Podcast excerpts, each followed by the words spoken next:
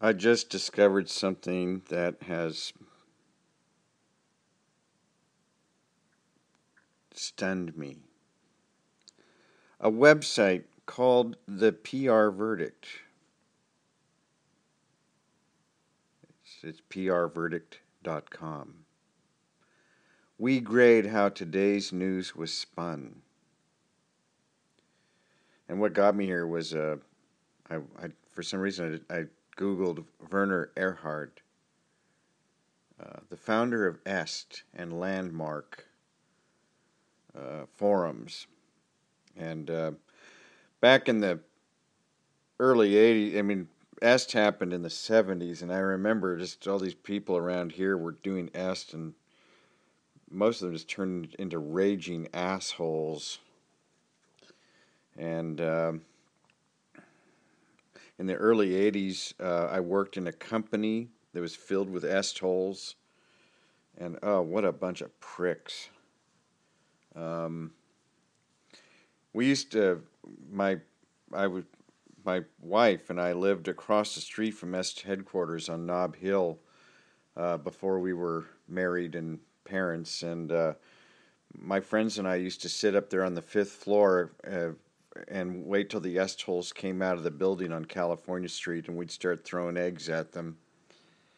Needless, I mean, do I need to say any more about EST and what I think of it? I mean, Peter Gabriel went through EST in the early '90s, and he's just now coming back to being creative again. There's something inherently screwed up about EST and Landmark. I don't care what anybody says. Um, Werner Erhard his real name was like something like Jack Rosenberg. He was a car salesman. He was a child molester.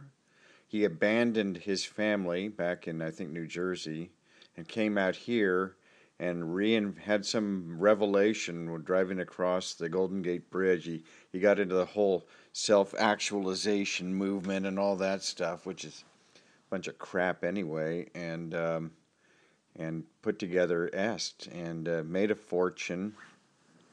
So he has he's trying to make a comeback, and he's trying to place himself in corporate, uh, uh, I guess, con- consultation about. Uh, and he's his the quote from this lunch here. I want people to know that most of their suffering in their lives is the product of out of integrity behavior. In other words, they've lied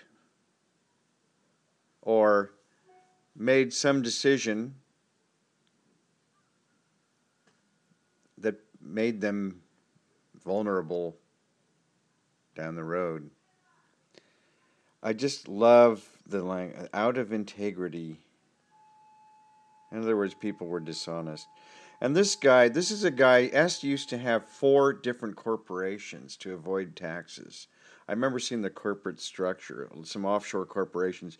You know, one, one, one corporation owned the, um, the, the teachings, and one corporation owned the ability to make, to use the teaching, and another corporation was allowed to run the seminars that you know, um, and stuff like that. And um, and as I said, you know, he's a child molesting used car salesman who abandoned his wife and children to come out here and make his way in the self-actualization world.